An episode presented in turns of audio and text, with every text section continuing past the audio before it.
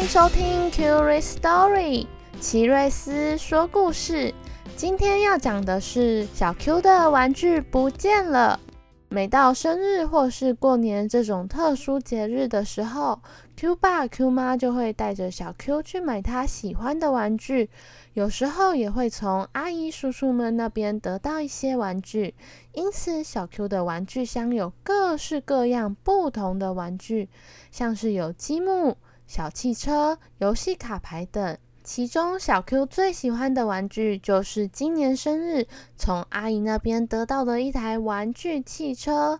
但是它不是普通的玩具汽车，它居然还可以变成机器人。小 Q 对这个玩具爱不释手，它会让它一会儿变汽车，一会儿变成机器人，并且在它刚建好的积木城市中穿梭。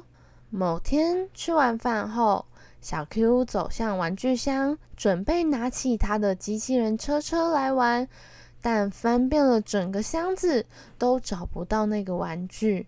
小 Q 很着急，重新又将玩具一个一个收回，再拿出来，反复的检查，就是找不到他心爱的玩具。Q 妈发现了小 Q 的异样，上前去关心。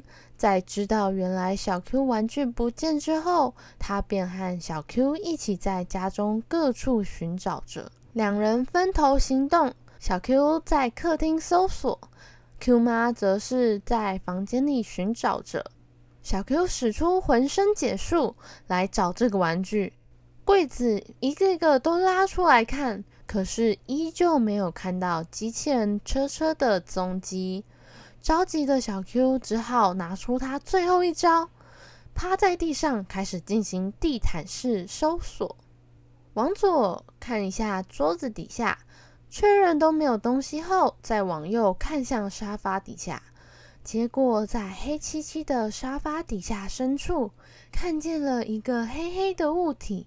小 Q 心中燃起了希望，毫不犹豫地伸长了手臂。没想到又遇到了一个大问题，就是小 Q 的手臂真的不够长，就算整只手几乎都埋没在沙发底下了，依旧连一点点的边都摸不着。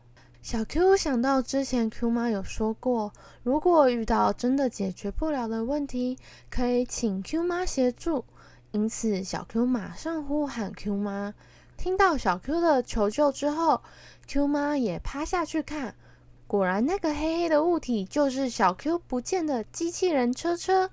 Q 妈不费九牛二虎之力，就将玩具从沙发底下拿出来，拍了拍上面的灰尘后，和小 Q 说：“以后玩具都要收好。”不要到处乱丢，不然下次有可能真的找不回来，或是会害别人踩到而受伤哦。小 Q 知道这一次是自己没有把玩具收好，马上和妈妈道歉，并且表示以后一定会将玩具收好，再做其他的事情。小朋友在玩完玩具之后，都要记得将玩具收好。不然，心爱的玩具可能会不见，或是害其他人踩到受伤哦。